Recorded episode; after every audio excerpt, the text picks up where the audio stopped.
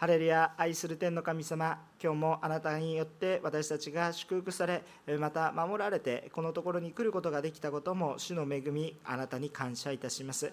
どうぞ主よどうぞ今病の中にある方またさまざまな事情があって今日礼拝を共にすることができない兄弟姉妹がいらっしゃいましたらどうぞ主を励ましてくださって癒しを与えまたあなたが共に礼拝ができるように助け守り導いてください。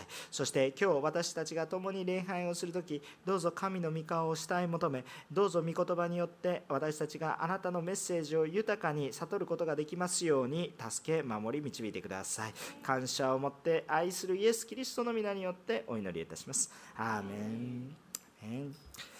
いつも申し上げることですけれども礼拝をする時はいつも神様を思い起こしましょう。神様を見上げる時に私たちの心が変えられ神様を見上げる時に喜びが湧いてきます。私たちが神様を見上げる時私たちは一体何者なのかということが分かりまた礼拝をする時にいろいろ自分はどうするべきかを一旦置いて神様を見上げる時に私たちが本当に平安を受け自信が湧いてきまた慰めが与えられ力力が与えられていくということをぜひぜひ知ってほしいなということを思います。今日の御言葉は私たちに対してクリスチャンのアイデンティティを考えさせるようなものです。つまりアイデンティティ一体何かというと私たちはクリスチャンとして一体何者なのかということですね。罪が許されたものとは一体どういう人のことなのかということを私たちが御言葉を通して知りまた分かち合っていきたいとそのようなことを願っているわけです。人のアイデンティティっていうもの私は一体何者であるのか私っていうものはどういう人間であるのかということをはっきりと知るということは非常に大切なんです。それは何かをするということ以上に大切なことです。私たちはよく、えその何かをしている自分が自分自身だというふうに勘違いしやすいですけれどもそうではなくて何かをしている自分ではなく何かを持っている自分ではなく誰かからどう言われるかではなく私たちが神様からのアイデンティティをしっかりと持っていなければ本当に何をしたらいいか分からなくなってしまうんですね。私たちはあの多くの場合において大体自己紹介をする時あどこどこ会社に勤めていますつまり何をしているかというふうな話をするわけです。でもそれはあなたのアイデンティティではありません。また私は一体何を持っているか私は家族を持っています。えー、私は家を持っています。車を持っています、えー、そのようなことがあなたのアイデンティティですかというとそれもアイデンティティではありません。そんなものがなくなったらあなたはあなたじゃなくなるんでしょうか。そうではありません。私は会社を持って社長さんいらっしゃったら私は会社を持っています。でも会社が取り去られたらあなたはあなたじゃなくなるんでしょうか？そうではない。ということです。アイデンティティというものは私が何者であるかっていうものは何かって言ったらそれは決して取り去ることができません。なぜなら私の本質だからです。それを取ってしまったらもう何も残らないということです。持っているもの人からの評判それからあなたがしていること全てできなくなってもあなたはいるでしょ。だからアイデンティティは別のところにあるんです。でも私たちはクリスチャンとしてのアイデンティティというものを今日本当に知っていくべきであります。それが私たちの判断基準となり何をすればいいのかが分かるものとなるからです。存在意義そのものであるからですね。ですからそれが私たちのアイデンティティ私たちが何にどういうものなのかっていうそのアイデンティティを持っているとそれが私たちの行動の判断基準になりますしまたさまざまに変化する状況の中においても決して揺れることがなくしっかりと立っていくことができるわけですよね。自分が本来どういうものであるかって言ったら周りから何を言われたって振り回されませんだって私は何者であるのか分かっているからです自分のアイデンティティのを知らない人たちは周りの周りのさまざまな環境によって振り回されます。ああ自分ってひょっとしたらそうなのかな。ああなのかな。こうなのかな。振り回されてしまいます。自分をそして見失います。多くの若者も最近の現代社会の中によってたくさんの情報を得ます。たくさんの情報を得ますけれどもまるで生きているのか死んでいるのかよくわからないような人生を送ってしまう方もいらっしゃる。スマートフォンを見てものすごいたくさんの情報を得ます。でも何時間もスマートフォンを見ます。でもその何時間の間に私は何をやっていたんだろうか何をやってるのかわからない。たくさんの情報を受けます。ああそうだなと思いぐらいます。でも私がやってたのは座って何もしていない。そのような状況に現代社会では陥ってしまいます。アイデンティティの分かってる人はそんなにスマートフォンでたくさんの情報を得なくても私のやることは分かってるんです。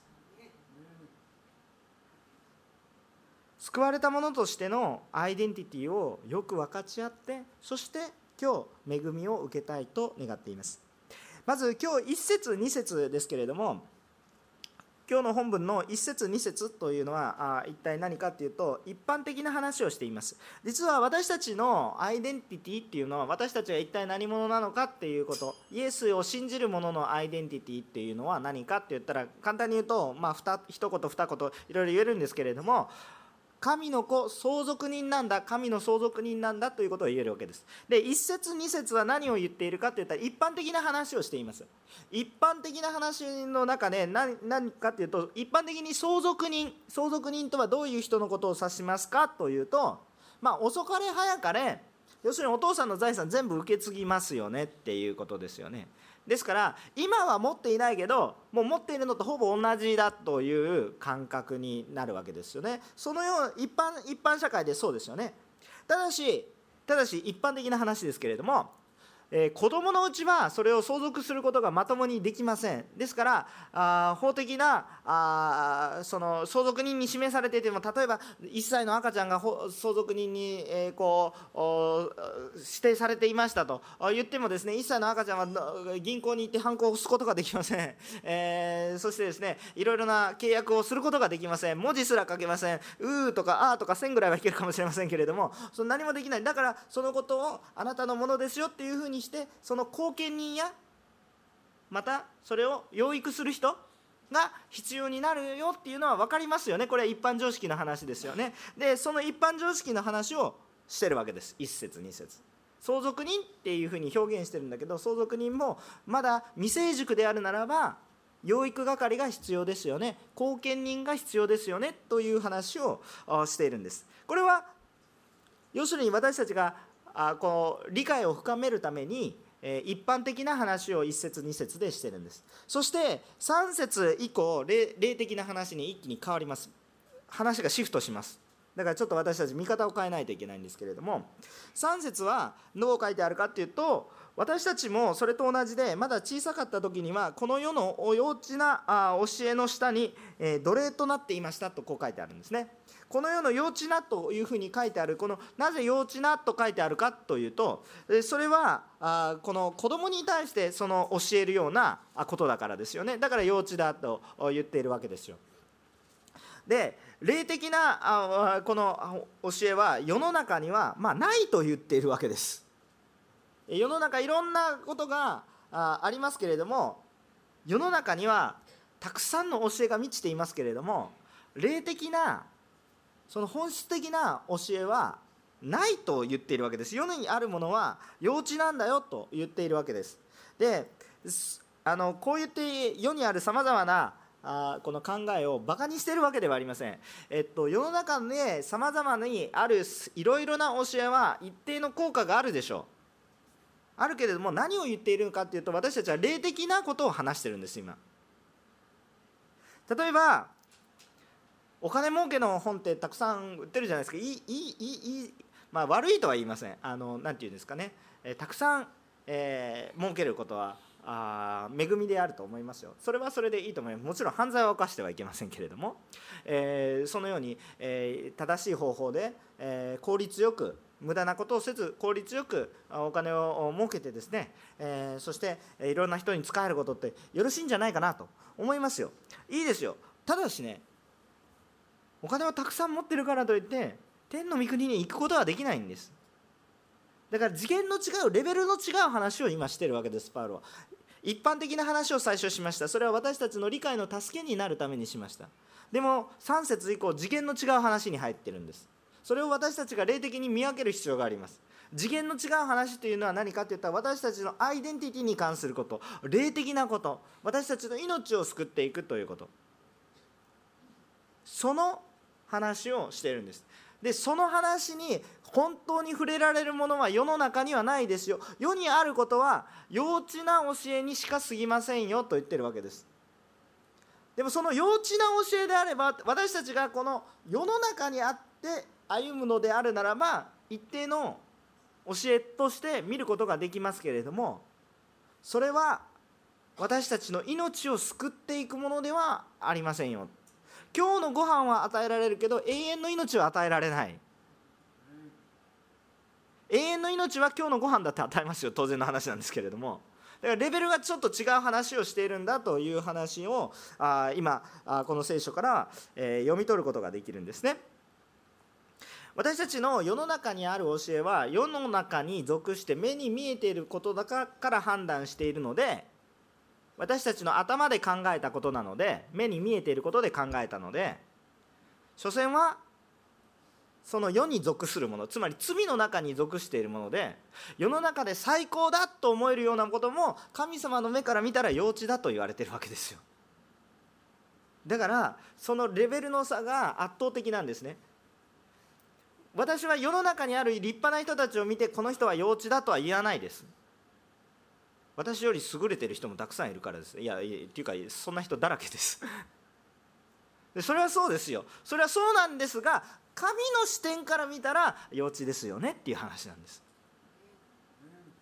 だから私たちはその神様との関係の中によって別な霊的な解決策が必要ですよねということを言ってるんですがそれが4節5節ですね。それが4節5節。私たちは幼稚な教えの中で奴隷になってもう抜け出すことができないんです。どうにかして神の身元に行きたいわけですけれどもどうにかして罪許されたいわけですけどどれだけやってもダメなわけです。だから罪の奴隷の下にいたんですけれどもしかしどうすることもできなかったのでその時に従ってイエス・キリストが私たちのところまで降りてきてくださって私たちが上がることができないのでこれができないのでイエス・キリストがわざわざ降りてきてくださって私たちを救い上げ引き上げようとされたわけですよね。もし自分の力で上がっていけると考えてる人はまだ幼稚な教えの中にいてできないのにできると考えてるんですでもできないんです。しかしできないものをできないとしたままでおられるんじゃなくて人にできないことを神がなさって私たちにできるようにしてくださったんです。だから神様にポイントがあるわけですね。だから神様が私たちのところに救いの手を差し伸べてくださったということが4節5節に書かれてあるそういう内容であります。神様神様に属さないで世に属してですね世の世の中のものに属しているのは必ず滅びていくんですけれども必ず滅びていくんですがその世の中のものの中にあって私も一緒に滅びていくのか世は滅びても神に属するものと変えられて世は滅びても永遠に神と共に歩むものとなれなるのかそのポイントは神様から与えられた救いの手によるんだということを私たちがはっきりと知る必要があるわけです。神様が私たちを助けてくださっているんだ。そのことをはっきりと握りしめる知る必要があるわけですね。しかもそのキリストが来られた時はどう書いてあったかって言ったら「あがない」という言葉が「あがない出す」という言葉があるんですけど「あがなう」という言葉は非常に難しい言葉ですね。えっ、ー、と質屋さんだと質屋さんね物を売ってお金を得るあのあ預けてお金を得てねでお金儲けてお金返したらもう一回戻すっていうそういう質屋さんのような人はあがなうという言葉をよく知っていると思いますけれどもえっ、とあがなうというのはまあ一つの交換を表すものです。ある一定の犠牲の代わりにあるものを渡しましょう。つまり一体何ですかって言ったら私たちの命を神のもとに戻すために犠牲を払うということ。ですそれは一体どういう犠牲でしたかって言ったらイエス・キリストの犠牲です。でこの犠牲はすごいですよ。えっとイエス様ってどういう方なのかということに対して私たちはよく知る必要があるんです。神様ってどういう方なのかっていうことをよく知る必要があるんです。なんでですかって言ったら私たちはクリスチャンイエスを信じる者もしくはイエスのようなものと言われてるわけです。イエスを信じる者。でそのイエスをようなものは神の品性を神様のように作られた元のアイデンティティを回復していくわけです。ですから神様がどういうものなのかどういうお方なのかということをはっきりと知れば知るほど私たちの生き方が変わるわけです。このイエス・キリストは一体どういう方ですかって言ったら全世界を作られた方ですね。その元に置かれた方ですね。私たち全世界っていうふうに頭のイメージの私たちの全世界っていう全世界ってむちゃくちゃ狭いんですね。皆さんの全世界ってどこら辺までですかね。地球地球ですか？行ったことありますか？皆さん。は地球でもすごいですよ。研究されてる方も教会にはいらっしゃいますけど地球でもすごいですよね。もうほとんど人間は行ったことないです。あのいやどこでも行けるじゃないですかって言ってますけどそんな表面表面も行ったことないところだらけじゃないですか。皆さんボボボールとか持ってますよね。ボボール持ってますよね。地球ボールですか？中何にもないんですかって。そしたら表面だけですよね。同じもので。そんなことないわけでしょ。ものすごいたくさんのものが詰まってるわけでしょ。皆さん掘り起こしたら石油とか出てきてたくさん儲けてるわけじゃないですか。何も何も知らない。で石油がどうできたかってだいぶ研究されてもそんな話はまあいいんですけれども本当にたくさんのものがある。まだ未知のものがたくさんありますよ。だってもう全然わからない。私たち本当に表面の表面本当に表面しかわからないんですから。全世界宇宙見てください。もう訳のわからないぐらい広いわけです。よ私たちの全世界ってどれぐらい狭いんですかっていう話なんですけど私たちがはるかに知らないその方が私たちの知ってる世界に本当に狭い世界に有限の世界にわざわざ全部を知っての全部捨てていかれるんですよ。皆さんはそうしますか？できないできないでしょ。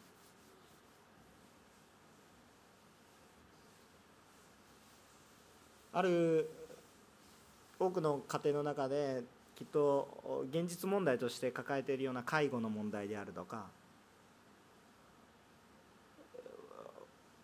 あれじゃないですか。私も分かんないですよ。元気なんで適当なこと言えないんですけれども寝たきりになったらそれを。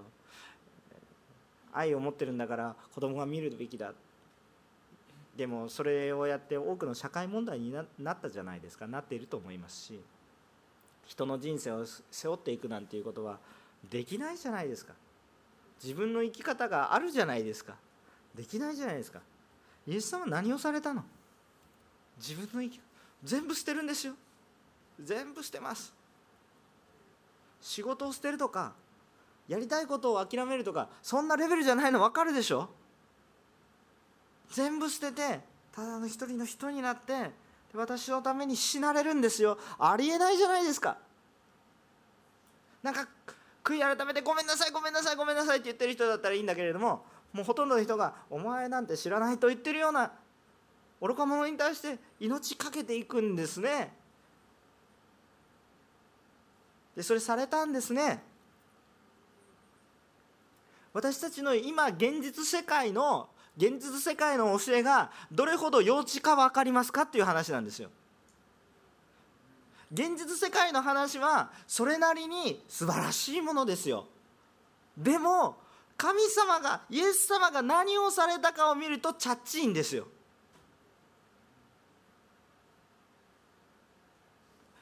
お前がじゃあできるのかって言われたらそんなできないと言います。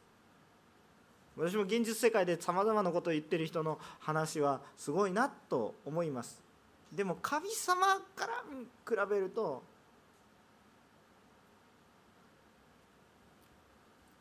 ある教会で音楽をされている方がいらっしゃってでその音楽をされてる方は素晴らしいあの音大かどこかに行かれたんですよね。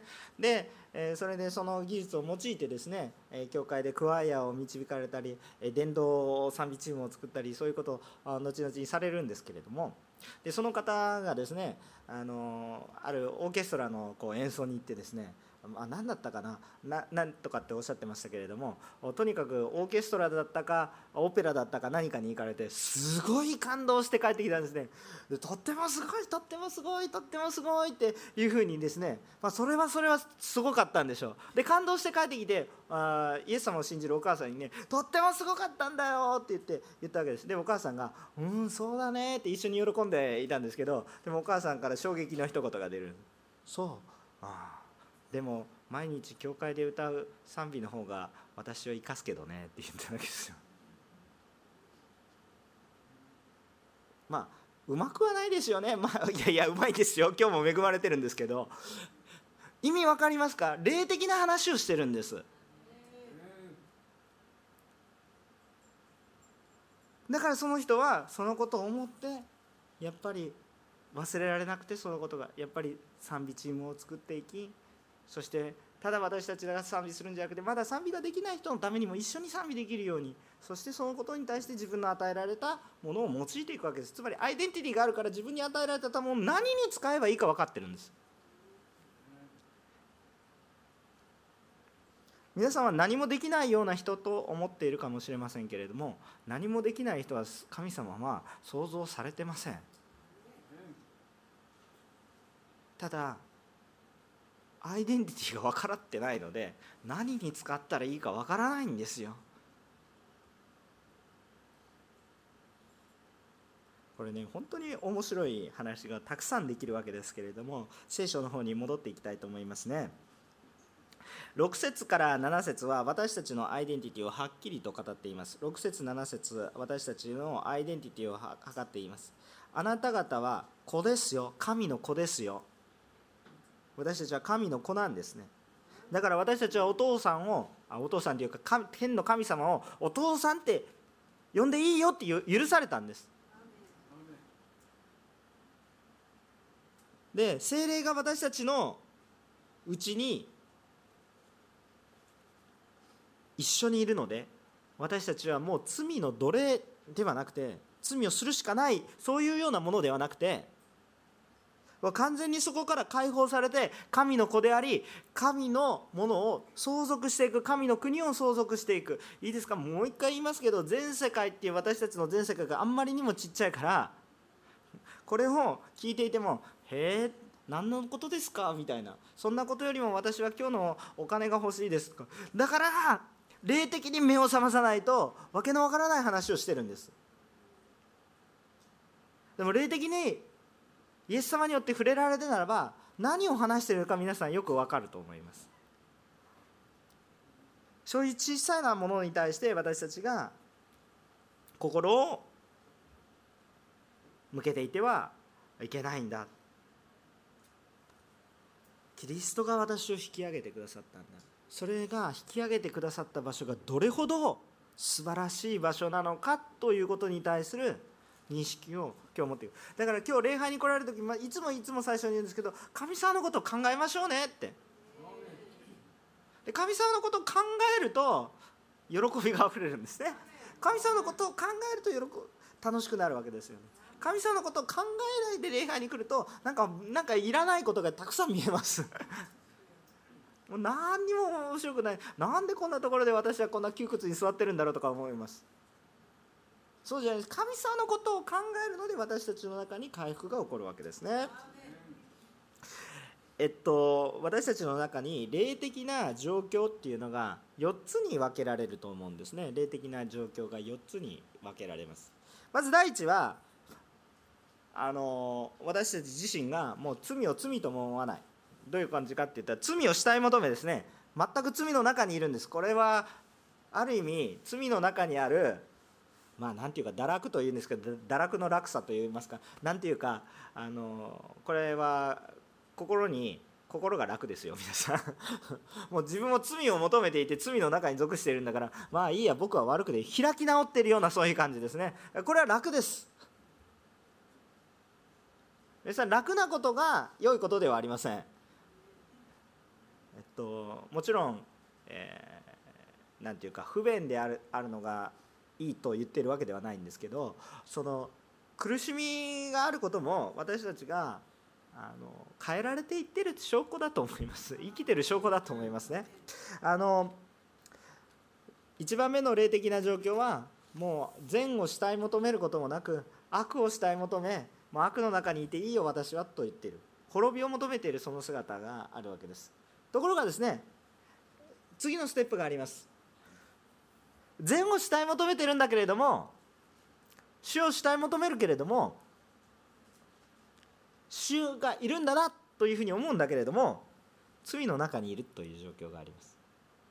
これは苦しいです。一生懸命頑張るんです。さっき言った世の幼稚な教えの中で一生懸命頑張るんです。なるほどそれは素晴らしいと思って一生懸命頑張って頑張って頑張って頑張ってやるんですけど罪の中にいるんです。ものすごくこんなに頑張ったのにぶち当たるんです壁に。もう苦しい状況ですね。これは苦しい状況です。皆さん分かりますよね。この1と1番目と1番目、えー、罪を求め罪の中にある状況。2番目の善を求めるけれども罪の中にいる状況。これまだイエス様を知らない状況ですね。わかりますか？多くの一般私たちが一般というふうな表現をする場合は多くの場合一般の人々っていうような感覚で話す場合はこの霊的な状況は1と2に属してますよね。わ分かりますよね。で2を1の人はちょっと犯罪とかもバンバン自分で犯していきたいし、あのちょっともう2の人が見てもああこの人悪いなと思うんですけど 2, 2番の人は2番目の人はですね結構いい人たくさんいるんです。ものすごいいい人たくさん。日本の社会見ていただけでも極悪非道人が溢れてるわけじゃないでしょ。結構いい人いっぱいいるんですよ。で尊敬できるようないっぱい人がいるんですよ。でも苦しいんですよそこ。霊的には苦しい状況としか言いようがない。家族も守りお金も稼ぎ子供もちゃんと育てよくやってるじゃないですか。何が悪いのって。だから滅びるんだって。ということなんですそれが。全部なくなるよって。あなたどうするの？それは準備できるけど死に対する準備は何もできてない。よく死に対する準備って何を準備するんですか？皆さん死に対する準備は皆さんしてません。一般に言われている死に対する準備って何ですか？って言ったら相続相続をどうしますか？子供に迷惑かけないようにそそれは世のことですよ。世のことですよ。それは子供のことです。残されるもののことです。それはあなたの死に対する準備ではないんですよ。分かりますよね？それは世のことなんですね。でも霊的なことに対しては何も準備することができないんですね。これが1番と2番の苦しいところですね。3番目の状況があります。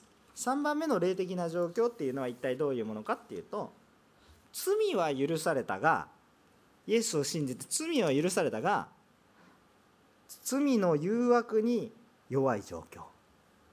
つまり罪は許されているにもかかわらず罪の誘惑はかかってくるわけです。いいですか皆さん。誘惑はイエス様ですら受けたんです。誘惑は初めアダムとエバが創造された時に完全な人として作られたんですがアダムとエバでも誘惑を受けたんです。負けてしまいました。分かりますよね。完全に作られたんだけど誘惑を受けてでそれに弱い状況ということがありますね。分かりますね。罪許されてるんだけれどもそれに弱い状況。いやだんだんだんだんこれは私じゃないかなっていうふうに。あの感じる人とか言って手挙げさせるんですけどまあまあね、僕一人だけ挙げましたけどはい。あのあの4番目の状況があります。それは何か。罪許され成熟し罪の誘惑に打ち勝つ霊的な状況ですね。罪許され成熟し罪の誘惑に打ち勝つ。それは勝つんです。勝利するんです。でこの霊的な1234どのように何によって変化が与えられるかっていったら自分の1と2は自分の努力かもしれない時ありますけど基本的にはでもそうそういうふうに思うかもしれないけれども本質的には精霊様の助けによって起こります。キリストによって起こっていきます。1と2は別に神様の働きじゃなくてもそうかなって思うんですけど私たちに良心を与えてくださっているのは主ですから基本的にはやっぱり主の働きによるんです。良いことを良いことを考えていくことはやっぱり主の働きなんですね。その本人が分かってるかどうかは別なんですが良いことはやっぱり主の働きですでこの霊的な状況に変化を与えていくのは神によってなされるんですが救いを求めて教会には来るけれどまだイエス・キリストを信じられないというような状況の人は2番で苦しんでると思いますね。2番2番で何ですか？っていうと良いことを求めていて何とかしたいと思ってるんだけどまだイエス様のことがよく分からなくて自分で何とか頑張ろうってしてる人ですね。で3番目の人も多くのクリスチャンが3番目でよく悩みます。これ一体何かっていうとあこういうことです、えー、罪許された。私はクリスチャンです、えー、と言ってるんですけど罪の誘惑にバンバンやられていてああ私は何をやってるんだ。よしもう一度自分の力で頑張ろうとしてる人です。分かりますか？苦しいです。だから自分で頑張ろうとするので2番も3番も苦しいんですよ。4番目は何ですか？4番目の状況は何ですか？って言ったら私はイエス・キリストによって救われました。私は弱いところをサタンが攻めていきます。悪霊が攻めていきます。でも主によって委ねます。主によって力を受けます。だから主の力を体験していきます。私が弱くても主が充満してくださるので何か私が強いものかのように感じられるほどに励ましを受ける。だから自分で戦ってなくて主がなしてくださった主がしてくださった主がしてくださったこういう人の特徴に賛美があふれてますよ。そうじゃないですか？だって主がなしてくださったから主がなしてくださったって言ったら賛美でしょ？それ礼拝でしょ？だからそのように私たちは4番なんですよ。でじゃあ1から234ってステップアップすると思いますか？実はそうじゃないんです。これちょっとずつ成長してステップアップするかって言ったらそうじゃないんです。私たちの状況は1番なんですけど大体往々にして、まあ、2番の人はかなり尊敬できる人なんですけど、まあ、1か2なんですね。イエス・キリストに触れられた瞬間どこに行くかと思いますか？3に行くんじゃないですよ。4番に行くんです。一気に変えられるんです。一気に変えられるんだけれどもその感動にとどまり続けていたらものすごい強い信仰者になるんですよ。この4番にとどまり続けるっていうことが大切でこの4番の中で私たちがどんどんどんどん成長していくんです。で3番に行くと苦しいんですよ。苦しいクリスチャン生活、えっと、状況が苦しいとかああ教会が献金がなくてこう大変だとかそういう話じゃなくてそういう苦しみはまあまあ大丈夫なんですよ、えっと、大丈夫じゃないけど大丈夫なんです。で3番の問題は一体何かって言ったらそのいろいろな状況に対して霊的に処理しようとするんじゃなくて自分の力で何とかしようとするから苦しくなってくるんです。皆さん教会で起こる問題のほとんどが自分で何とかしようとするから起こるんじゃないですか？だって皆さん神様が豊かに働かれてることにああだこうだ文句言えますか？そんな立場ですか私たちは。神様がバーッと働かれてる時にいやこれは神様の働きじゃないんじゃんと。そういうふうに頑張って頑張って言ったとしてもなんか自分の方が苦しくなってきますよね。精霊様が豊かに働かれているのにいや自分の考えではこれはおかしいとか言ってたらだんだんだんだん自分の方が苦しくなってきますよね。否定することができない。主が働かれたことに対して主が働かれたと言えばいいわけですよ。これ本質的なあの皆さんあの私もメッセージを今伝えてるわけですけれどもメッセージ伝え伝えるのは大変じゃないかなと思ってある意味大変です。それは何が大変かというと自分を殺すことが大変なんですね。いや表現がちょっと激しくて申し訳ないです。自分の言葉じゃなくて御言葉を伝えることに専念することが大変なだけであって御言葉が伝わるだから私は本質的な料理人ではないですあの前回ですねその精霊集会がありましてですねあ本当にそこで豊かなことが語られたんですけど何ですかって言ったらクリスチャンはですね伝道する時もメッセージをする時も偉大なことをする時も基本的にはレストランのウェーターみたいなもんですよ。コックはどこにいるんですか？コックはコック神様ですよ。でね持っていくんです。料理を。あったかい料理を。こうやって持ってきて「はいどうぞ」って「食べてみて」って「食べてみて」って言うんですよ。食べてみてって。御言葉食べなさいって書いてある。食べてみて。むっちゃうまいと。あごめんなさい。とても美味しいと。こう表現するわけですね。ででそういうふうに表現してそうとても美味しいですねって表現を聞く人は誰ですか？コックがその話を聞きますか？いやいやいやウェーターが聞くんです。それによって私たち感動するんですね。じゃあコックを紹介しましょうかってなるでしょ。フランス料理とかだったらそういうふうになるんですけどまあファミリーレストランだとそうはならないかもしれませんけど。フランス料理だとかとってもエクセレントな料理が出てきたらじゃあコックから挨拶が来ます。コックと会うんです。そしたら感動が豊かになるでしょ。だから基本的に私たちウェイターなんであのだからその大変さはないです。だから私は皆さんを救う必要はないんです。だからそんなそんな大変なことはしなくていいんです。救ってくださる方がいますよ。だから大変なことは私を見るんじゃないよって言ってるわけですよ。それが大変です。なぜなら私にサタンが誘惑してくるからです。あ私見てくれたら嬉しいなって。思うわけです。大きな間違い大き大きな間違いですね。だから神様を見るようになればいいわけです。伝道する時皆さんね皆さんがで一生懸命伝道しようと思って苦労していませんか？御霊が示されるところに行って御霊が示されるように喋ったら伝道になるそこで信じるか信じないかは別です。信じなかったからといって皆さん極端に落胆する必要がありますか？ないないないんです。主が言って主が話しなさいと言われたから話したんです。私が救うんじゃなくて神様が救います。だから神様が責任を持ってくださるからこの瞬間が例えばファーストステップだったのかセカンドステップだったのかゴールだったのかわからないです。誰かが種をまく段階だったのかそれとも刈り取る段階だったのか皆さんが伝道してこの人がイエス様を信じました。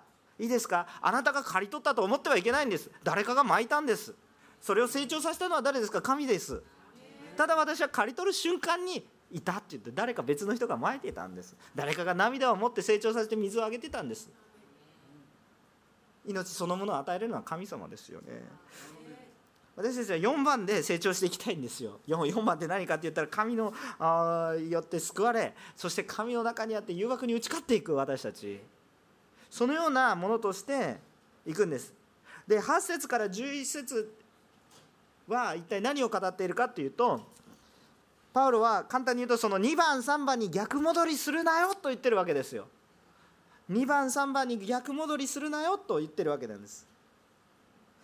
例えばカレンダーのいろいろな風習文化というものがあるじゃないですか。そういうものって意外と意外とじゃなくて間違いなく偶像礼拝と直結しているようなものってたくさんあるじゃないですか。日本だって一緒だし韓国だって一緒でしょ？皆さんがよく知ってるクリスマス。信仰から12月25日どっから出てきたんですか、まあ、当時ですけど。それどっから出てきたんですかって言ったら異教的な働きから出てきています。それはもともと偶像礼拝をする日だったんです。これ多くの人たちがイエス様を信じることによってその異教的な文化が清く変えられたんです。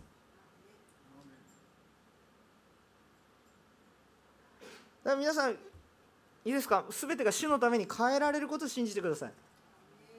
対象が変わればいいんです。ただはっきりと霊的には見上げて対象ははっきりと変えないといけないですけれども今まで偶像礼拝しているようなことも神を礼拝したらいいんです。でも対象を変えないといけません。それははっきりと偶像を目の前に置いときながら心の中だけでそうではない偶像をちゃんと取り除かないといけない。全くトランスフォーメーションしたらいいんです。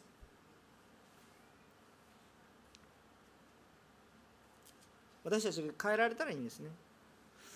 あのよく韓国であの伝統音楽でねよく賛美するとか結構私好きなんですけれども伝統楽器で。日本はまだまだ少ないかな。やってる方いらっしゃると思うんですね。でもあのまだまだ少ないかなと思うんですけど伝統楽器でクリスチャンのね賛美をたくさんしてて結構感動するようなものだって伝統のものってやっぱりその国の伝統のものだからその心に触れる何かがあるでしょ。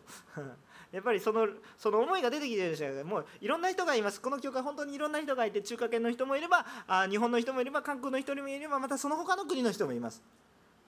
センス違うじゃないですか。それはもう仕方がないでしょ。だって生まれた時のあれがあるしね。でそれが金銭があるんですよ。あここのリズムは感動するなとかいろいろあるわけです。それはいいですよ。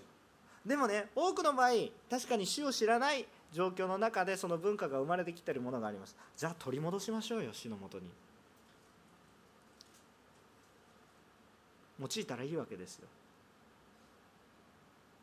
用いたらいいんです悪のものにとらわれてるんだからそれ取り戻しましょうよ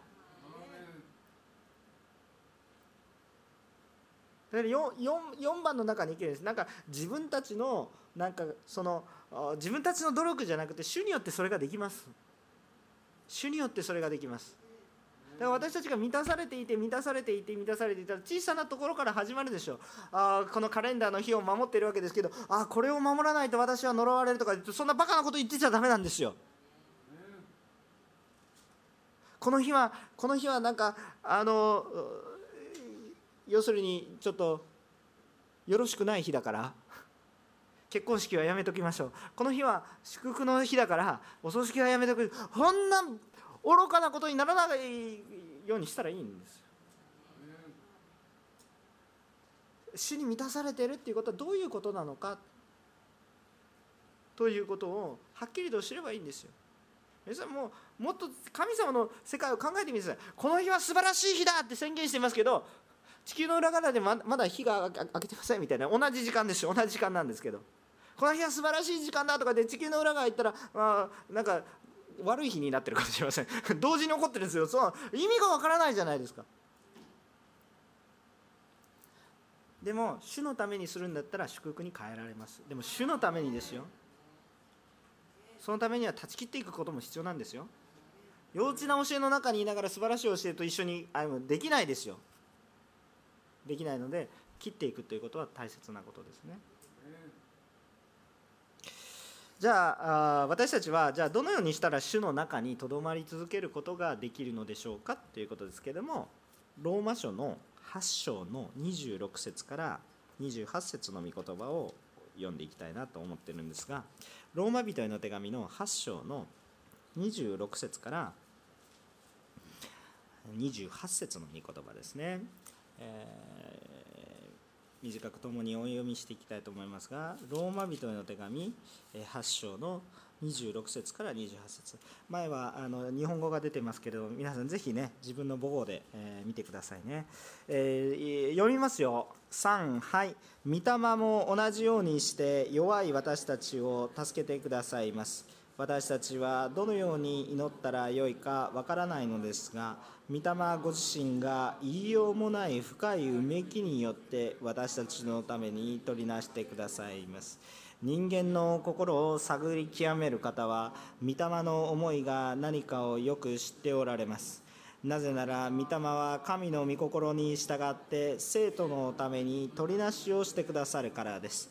神を愛する人々すなわち神のご計画に従って召された人々のためには神が全てのことを働かせて益としてくださることを私たちは知っています。アーメン。皆さん3番に陥った人はよく覚えておいてくださいね。御霊が私たちのために取りなしておられる。どんなように？うめきを持って。私たちがそのうめきの中に入ったら耐えられないですよ。苦しみながら私たちを助けてくださっている。本当に忍耐をしながらうめきによって言いようもない深いうめき。私たちの想像でします。そのうめきによって私たち一人一人しっかりと見ておられそして聖霊様は神ご自身でありますから神の御心をはっきりと知った上で私たちを今も取りなしてくださってるんです。神様と私たちをつなげてくださってるんです。今も絶えず休むことなく今この瞬間も。ですからこの精霊様の助けを受けるのであるならば受けるのであるならば皆さん変えられる？4番に変えられるっていうことです。3番に陥った時はこの御言葉を思い出しましょう。本当に精霊様が私たちを変えてくださる。1番2番で頑張ってた人たちは自分のアイデンティティがはっきりとわからない。自分が神の子なのか何でこういうふうにしてくれてるのか意味がわからないので一生懸命世のことで頑張ろうとします。私の居場所を作ろうと一生懸命頑張るんです。居場所を作るために良いことをしましょう。居場所を作るとそうではありません。居場所はもうあるんです。こう苦しみの中でこう束縛のようなことじゃなくてもう自由に何でもしたらよい。主の御心に従って。状況に振る舞わされることがなくなります。なぜですか？全てのことを益としてくださることを私たちは知ってるからです。状況が苦しい。状況が苦しい。でも益と変えてくださることを知ってるからです。でも問題は一体どこですか？主の神のご計画に従って召された人々のためにはつまり神の子のためにはそのようになっているということがはっきりと分かるということです。だから主により頼むしかないんです。そのご計画を知っていくには主のより頼むしかないわけです。状況には振り回されません。ですから私たちはキリストによって与えられた神の子相続人というアイデンティティを持って生きていきたいと願うわけです。それだからこそそれのためにこそイエス・キリストをもっと知り神様のことをもよくもっと知り主を慕い求めそしてこれこのことから離れないように精霊様の助けを本当に求めつつ神様が豊かに働いてくださいと。歩んでキリストを信じ父なる神様の御心のままに生きていく。私たちとなることを願います。もし今日平安がない人がいるでしょうか。若者たちが進路をどうしたらいいのかわからない。また現役世代の人たちで今自分のプライドを持っていたものが全て打ち砕かれてもう生きていく希望があんまり見えない人もいるでしょうか。また病の中でもう命が取られようとしているような家族をお持ちの方もいらっしゃるでしょうか？でもですねいいですか？平安は失ってはいけません。平安は失われないんです。神は共にいられます。私たちの肉体はいつか滅びます。それが早いか遅いかの世界です。問題は今生きているか霊的に生きているか平安であるならば主によって生かされていくっていうことが平安を持っているならば大丈夫です。とんでもないことを言うかもしれませんけれども皆さん殉教っていう言葉があるでしょ？殉教って。殉教っていう言葉があるでしょ？で死ぬことですよね。殉教っていう言葉がありますけれどもクリスチャンは実は皆殉教するんです。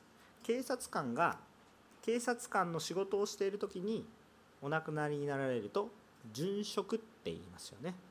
それは警察官というアイデンティティで生きていた時にお亡くなりになられると殉職するんです。もちろん私たちが今言ってる殉教って言ってるのがと例えば偉大なこの宣教師が本当に殉教された。それは誰でも本当にあんまりにも知恵がないものでも分かる。そういう殉職とは殉教とは明らかに差がありますけれども本質的な意味を持つならばクリスチャンは全員殉教しなければいけません。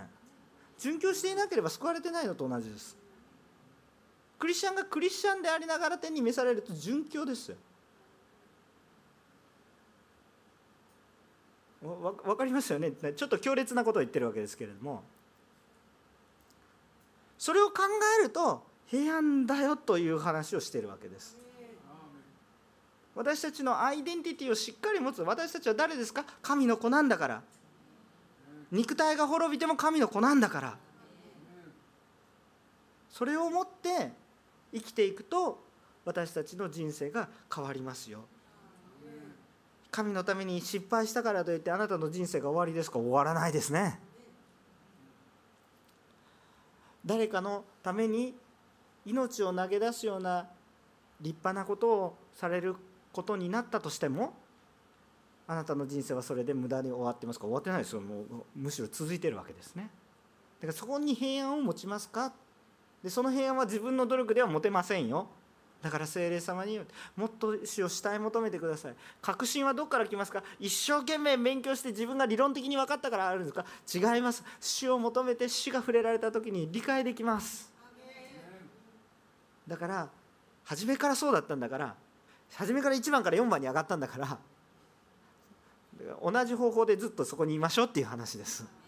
ですからそのようにして私たちはキリストと共に歩んでいくものでありたいと願います。お祈りをします。